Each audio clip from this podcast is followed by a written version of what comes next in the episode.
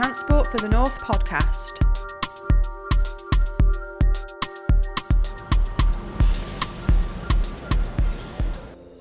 Hello and welcome to the Transport for the North podcast. I am your host, Gemma, and today I am delighted to be joined once again by Lucy Jacques, who is our acting head of policy and strategy here at Transport for the North.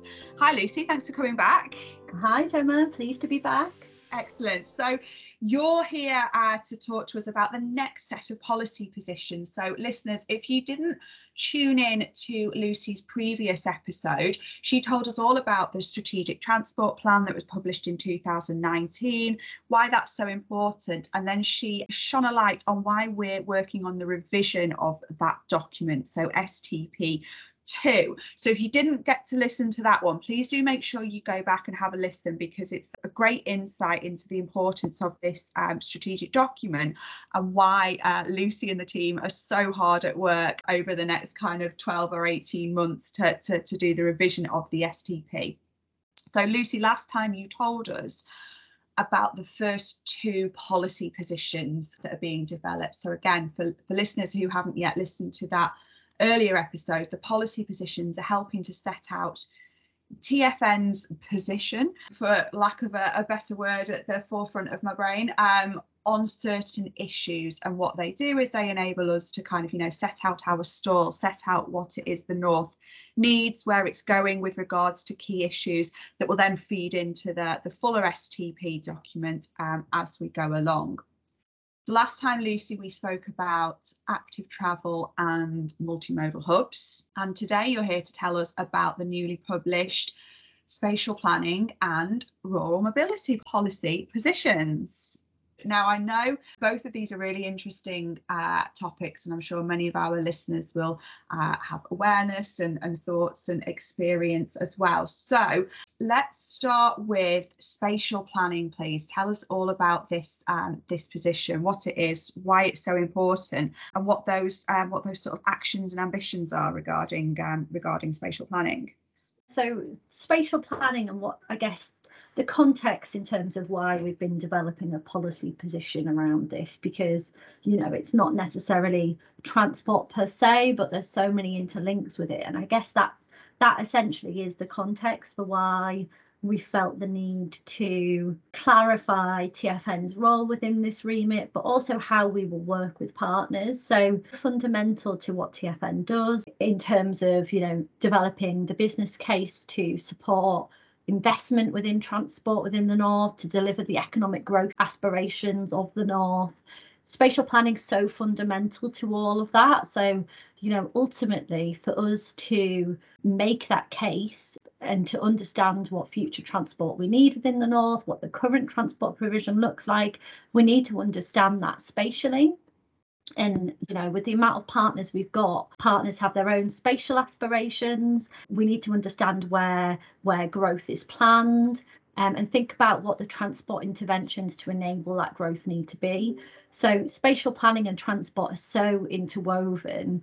We felt that we couldn't think about developing our second strategic transport plan or stp2 as we refer to it without clarifying, you know, the role of TFN in terms of spatial planning, how that's so pivotal to what we do in terms of building our evidence base, helping us tell the story about transport within the north and and and what's required really. So so that ultimately is the context in which in which we've developed this position, if you like. I was just going to jump in there. Say, as as with all of the all of our work, really, it's the interconnectivities, isn't it? You know, and this, you know, we're talking spatial planning, and obviously we've got a transport focus, but we absolutely recognise and and um, bring in the the economic prosperity, the kind of you know social mobility aspects, in you know, and and, and highlight the importance of again, you know, that joined up bigger picture approach.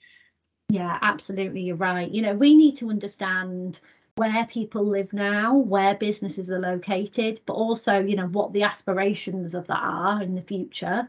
The North wants to achieve economic growth. And so so that is planned spatially at a local level. So, you know, that's really important.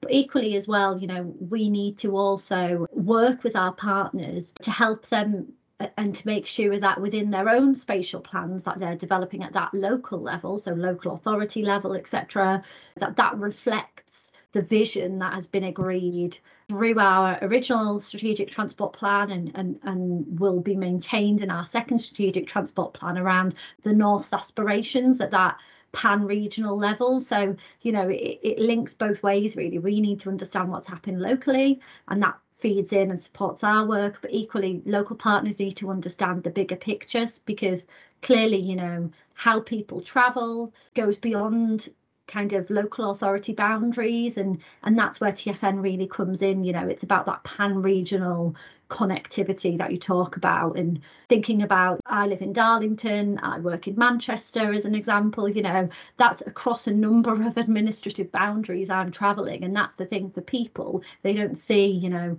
administrative boundaries. So that's where TFN's kind of original STP and STP2 comes in in terms of that pan northern vision. But we need to make sure that partners understand that aspiration and that's reflected in their own plans as well. So that's kind of the context to to, to why we've we've developed this proposal around spatial planning. And it's very much just trying to solidify you know the role of spatial planning in supporting our STP both in terms of developing STP2 but also in the delivery of, of essentially the vision that we want to see. So that's kind of what we've been trying to do there. Just to go into a bit of detail around the policy itself and mm-hmm again, as I've touched on uh, in the previous kind of chat we had around of all of our policy positions, what we're trying to identify is the challenges that the North faces or, or within this kind of policy landscape, but also the opportunities. And then within those opportunities, what is the role of TFN?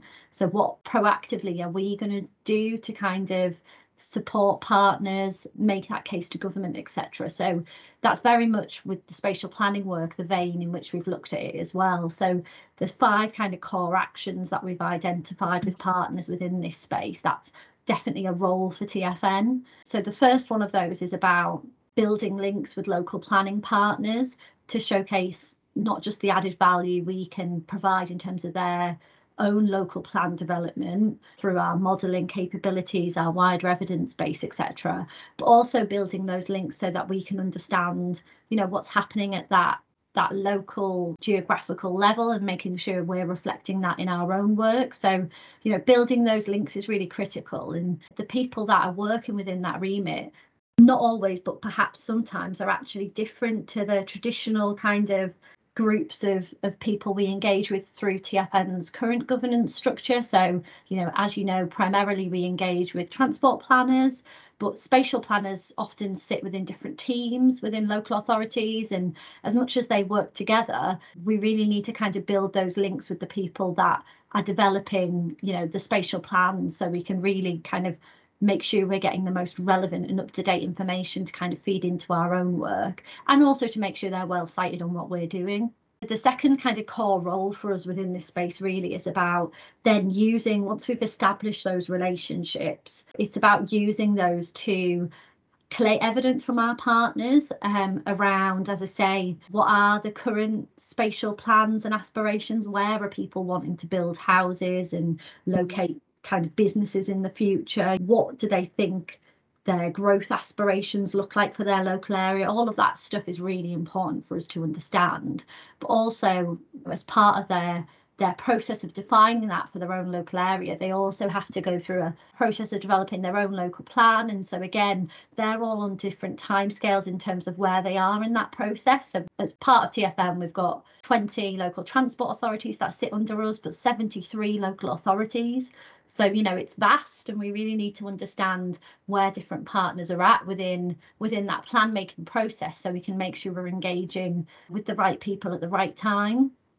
Um, so that's really key. And also within this space, it kind of links to another core work stream for TFN, which is our Northern Powerhouse Independent Economic Review. So essentially, what that is, is a piece of work that was first completed in 2016 that kind of set out kind of the economic ambition for the North. And it's very much been kind of the foundation of TFN, of our original strategic transport plan, of why we need transport investment, etc. So alongside the work we've been doing on spatial planning, we've been working with colleagues within TFN that are leading on that Northern Powerhouse independent economic review process to make sure that we're collating that evidence in one place because the practitioners and the teams that they liaise with again go beyond transport. So they include spatial planners people leading on skills on innovation you know there's a number of different kind of facets to the IER work stream beyond transport. And, and so they've got some really good links in there to,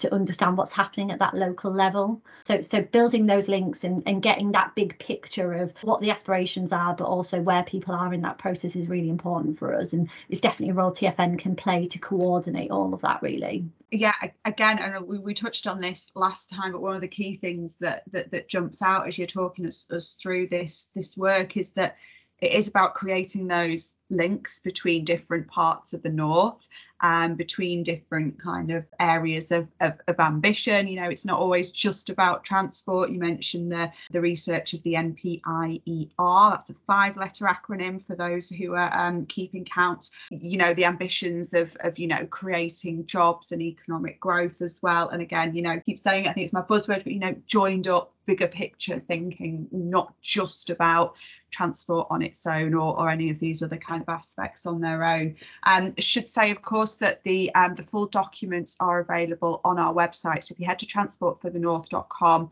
and get to the strategic transport plan page, you will find links to the full document. So Lucy has given us a fantastic insight into spatial planning there, but if you want to read it in full, it is available online.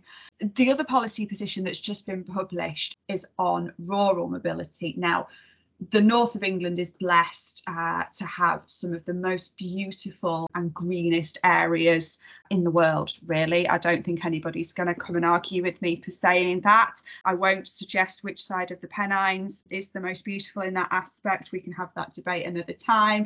But that presents challenges for getting around, for, you know, linking things up, for being able to take a new job opportunity, to go and study further afield, to, you know, go and visit friends and family or, or go on your holidays and so on. And, and we're doing so much work in the area of, of, of rural mobility um, outside of this policy position. But but tell us about this position, Lucy, on, on rural mobility, what, what it's telling us and and vitally what it is we can we can do, those those action points that we can um, take forward. This is a really key area for us. Rural mobility, as you say, you know, a large part of the North's geography is rural areas and the transport solutions in rural areas are very limited. Public transport is challenging, you know, lots of historic, lots of bus services have, have been cut. It's difficult for local authorities to provide public transport options in rural areas. So there's a lot of car dependency within rural areas and again, all of this plays in the context of our decarbonisation strategy and government's net zero commitment. So if we're serious about delivering, you know, a decarbonised transport network, we need to really think about solutions at that rural level because, you know, on the surface at the moment, it's really difficult. You know, traditional solutions you would want to see operationally sometimes don't work at that rural level. So, what we've been doing within this area is working really closely with our partners, particularly our rural partners, to unpick this issue a lot more. So, again, as with the other policy positions, we've identified a series of challenges. The context in which they're operating is really challenging, but also there's a series of opportunities and definitely a role for TFN to play to really drive this agenda forward. I think it's fair to say that historically, a lot of the conversation publicly about transport over the last 10 years, probably, has been talking about rail, these big rail schemes we hear about, you know, and obviously they're absolutely really important to the UK economy, to to people's lives across the UK, across the north, etc. But you know, some of those solutions they're not going to have a direct impact on people in rural areas. So I know from feedback from our partners, at times it's felt like they are not forgotten, but you know, perhaps not always top of mm. the priority list in terms of thinking about big transport infrastructure requirements um, and how we deliver net zero, etc. So rural mobility is really critical actually, and there's really strong appetite from from TFN and our partners for us to do much more in this space. So, so that's very much kind of framed the thinking and, and I guess the rationale for, for mm. developing this policy position particularly it jumped out me you you know kind of talking about sometimes the the big towns and cities in particular seem to get a lot of the attention. So you know manchester leeds bradford even my hometown of warrington not that big in the in the grand scheme of things but seems to get be a lot of the, the noise going on about these. And it's important that we recognize that the more rural areas the areas that we don't always hear so much about also have their their challenges. You know it's not just about bringing HS2 to Manchester and whether you know the new station at Piccadilly is underground or overground we've got to think on the the rural and the slightly more kind of local and and, and dare I see it kind of low key issues and challenges and opportunities sometimes. You know it's not always about HS2 and and and, and you know the, the the grand scheme. Sometimes it's about a local bus service that may only run once a day but if that does the job and that's needed then we also need to be highlighting those areas of transport as well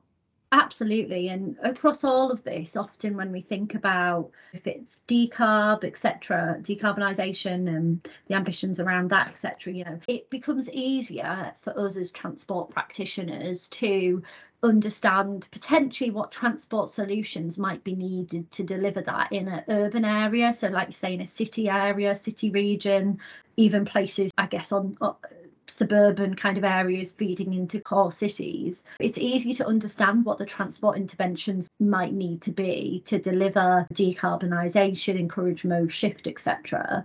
That that thinking about the solutions in rural areas becomes really challenging because they don't have strong public transport networks often you know they may well not have rail facilities you know anywhere nearby. So what are the mobility solutions moving forward for places like that? And that absolutely is a often overlooked kind of piece of the transport puzzle that we really need to do further work on. I do know for example that the dft are currently developing their rural mobility strategy and that that is dovetailing off a previous piece of work they did on their urban mobility strategy, which has previously been published. Uh, the rural mobility strategy is being developed now, and they're hoping to look to publish something later in the autumn. But as part of the conversations we've been having with the department, with partners, it's not as easy to think about the solutions within this space. So, with the policy position that we've developed, and the conversations we've been having with partners while we've been developing this, we've really identified some really core actions actually that as much as they're not overly complicated in terms of actions i think they can be really powerful actually in moving this agenda forward so the first of those is facilitating a tfn partner working group around rural mobility um, and in developing this policy, we kind of look to establish that. And there's been really strong messages from partners that they want us to maintain that. And why that's really important is even in that first session that we had, we brought together a number of partners that kind of identify with being a rural area and the challenges that come from that. But equally, even within that session, there's so much happening in terms of trying to identify potential innovative solutions to rural mobility on the ground, but sharing of those lessons learned doesn't always happen and actually often they're doing similar things but they're not aware that others are doing that as well. So there's absolutely a role for us to play in convening those partners together so that actually we can work together to think about solutions. So that was one of the, the core actions that we're taking forward. Linked to that um, we're also planning to undertake a call for evidence of our partners. So, again, from those discussions that we had today, it's really clear that there's a number of different demand responsive transport pilots happening, rural mobility pilots happening in different areas. So, whether that's you know the concept of it's not necessarily a bus it's not necessarily a taxi but these kind of rural demand responsive kind of bus services that are being rolled out and and there's a number of pilots of that happening across the north and across the country at the moment. They're all as i say pilots. So they've been funded either through competitive funding bids from government or by local partners. But it's all kind of a piecemeal approach. And historically that's been one of the issues within this space is you know there's been some really good practice happening. But how do you make it a sustained model actually moving forward? And again if you want to shift people's behaviors and particularly if you live in a deep rural area you want to convince that people to perhaps not utilize their car as much. You know you really need to provide confidence to the public that there's alternative services and that they're reliable and that in six months time that service is still going to be there. So pulling all of that together and understanding you know the pilots that have been happening what are the lessons learned from those what are the opportunities for us to work together moving forward? What might our asks be of government to kind of support this in the future? How do we work with the private sector to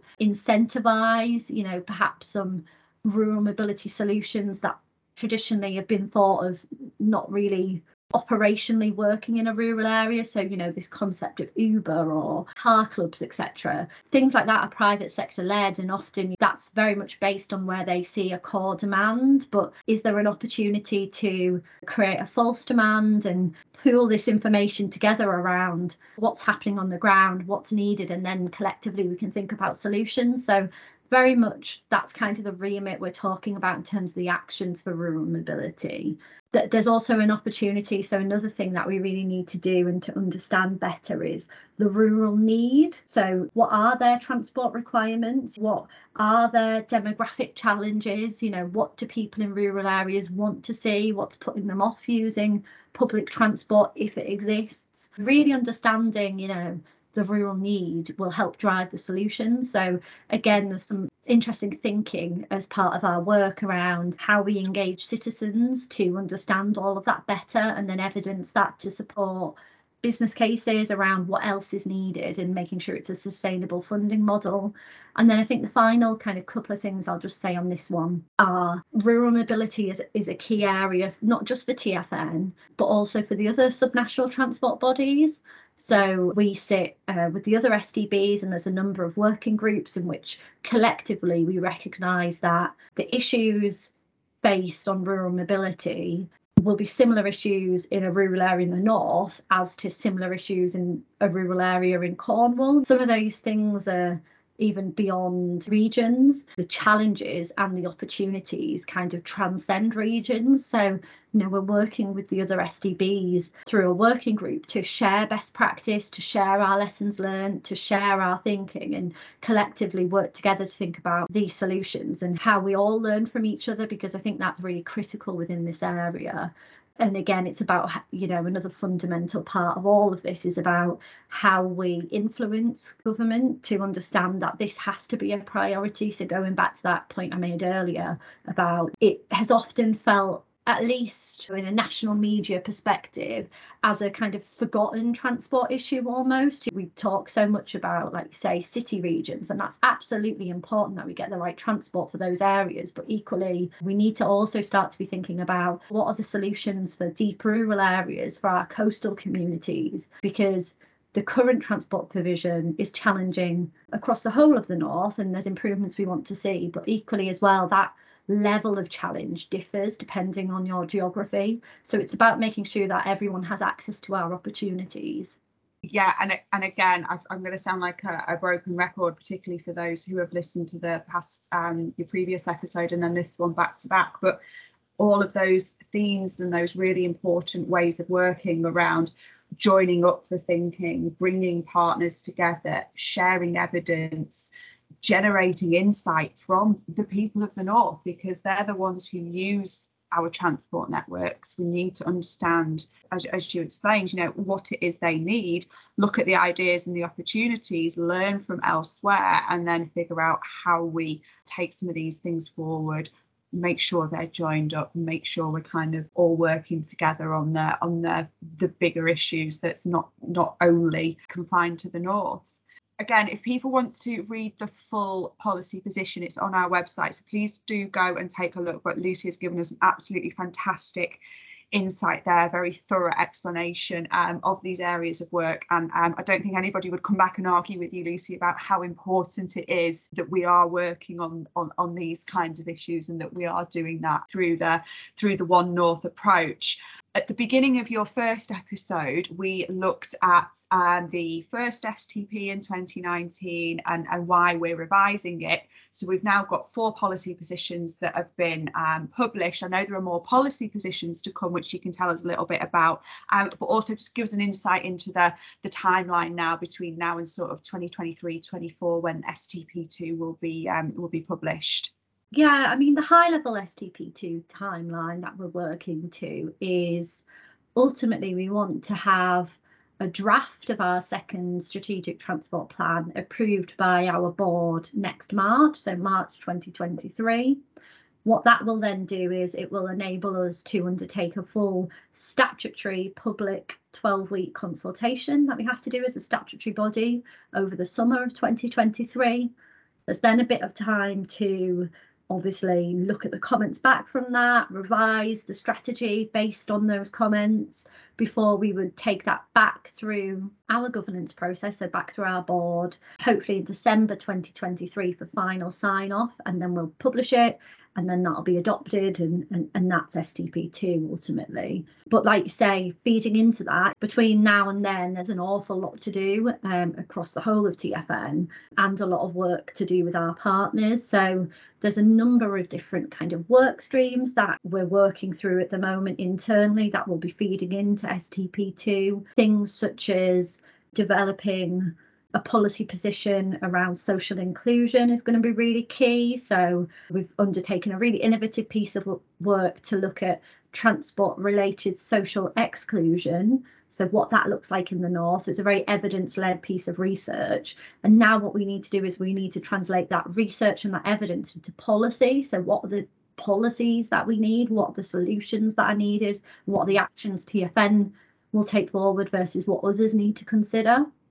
So that's going to be a really critical piece of, I guess, our evidence base really for STP2.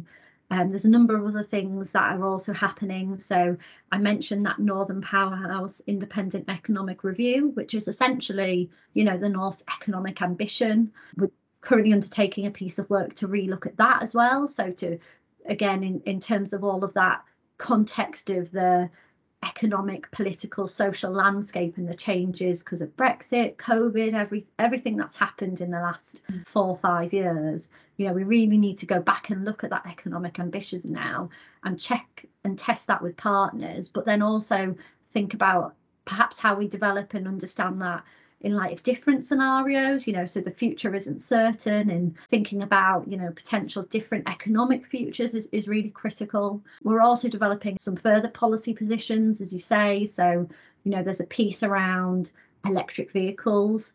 So we've done some really interesting research around electric vehicle charging infrastructure, what that currently looks like, what that needs to look like. So again, translating that evidence and that research into a policy will be important. So what do we want to see within that space moving forward what will what role will tfn play versus what role do others need to play similarly we're doing a piece of research and a, a, a bit of policy work around local connectivity so this is about thinking about different places within the north. So again, you know, going back to that point about what a rural area's needs are versus a, an urban area is a completely different. So looking at the different places we've got in the north and thinking about this concept of 15 minute cities, 30 minute connected places, what that needs to look like for different geographies. So, so mm-hmm. that'll be an interesting piece. And then beyond all of that, you know, there's there's the building blocks for STP2. So that's all kind of the evidence and the policies. But alongside all of that, we do need to do some really key bits of work with our partners over the next kind of six to nine months to really go back and relook at our objectives, our vision. Is that all still right? Do we want to amend that? But also, how do we make those objectives more meaningful? So, how do we make them more outcome focused? Do we look to set targets or trajectories of where we want to be aligned to our original STP objectives? So, that should be a really interesting piece of work. We're also looking at developing a policy and place framework. So, you know, what are our core work streams? What needs to be true to deliver that in different places? So, you know, really thinking about how we put the user at the heart of what we're doing, making sure STP2 is place based and outcome focused is really, really what we're going to be focusing on over the next six to nine months. I can't believe you're going to fit all that in, Lucy, to the next couple of years. And nice to hear you reference so many of the different aspects of that work that many of our colleagues are involved in. So, you know, electric vehicles, um, social exclusion, you know, on, on all of these different aspects that are, that are underway or, or soon to get underway that all feed into that bigger picture.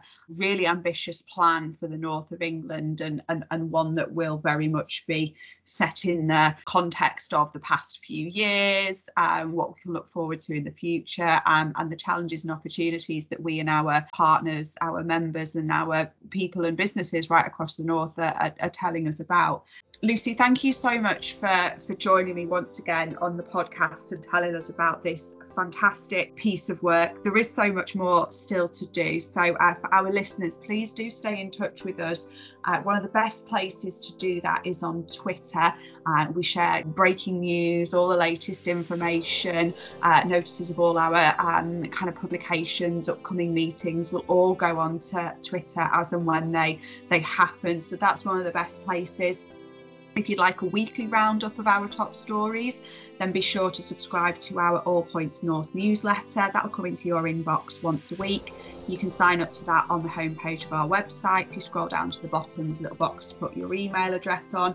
Um, and of course, keep listening to the podcast as well. If you've missed any of the previous episodes, please do go and have a listen, uh, especially Lucy's previous episode to, to help give you the grounding and the background for the strategic transport plan work and I think that's all for today. And, and, and thank you once again to, to Lucy for so generously giving your um, your time and your expertise for our listeners. Oh, no problem. Thanks, Gemma. Thanks for listening to the Transport for the North podcast. Don't forget you can subscribe on Spotify and SoundCloud so you never miss an episode. You can find us on Twitter, LinkedIn, and Facebook for all our latest updates. And join us on our website where you can find all the latest news and sign up to our All Points North newsletter.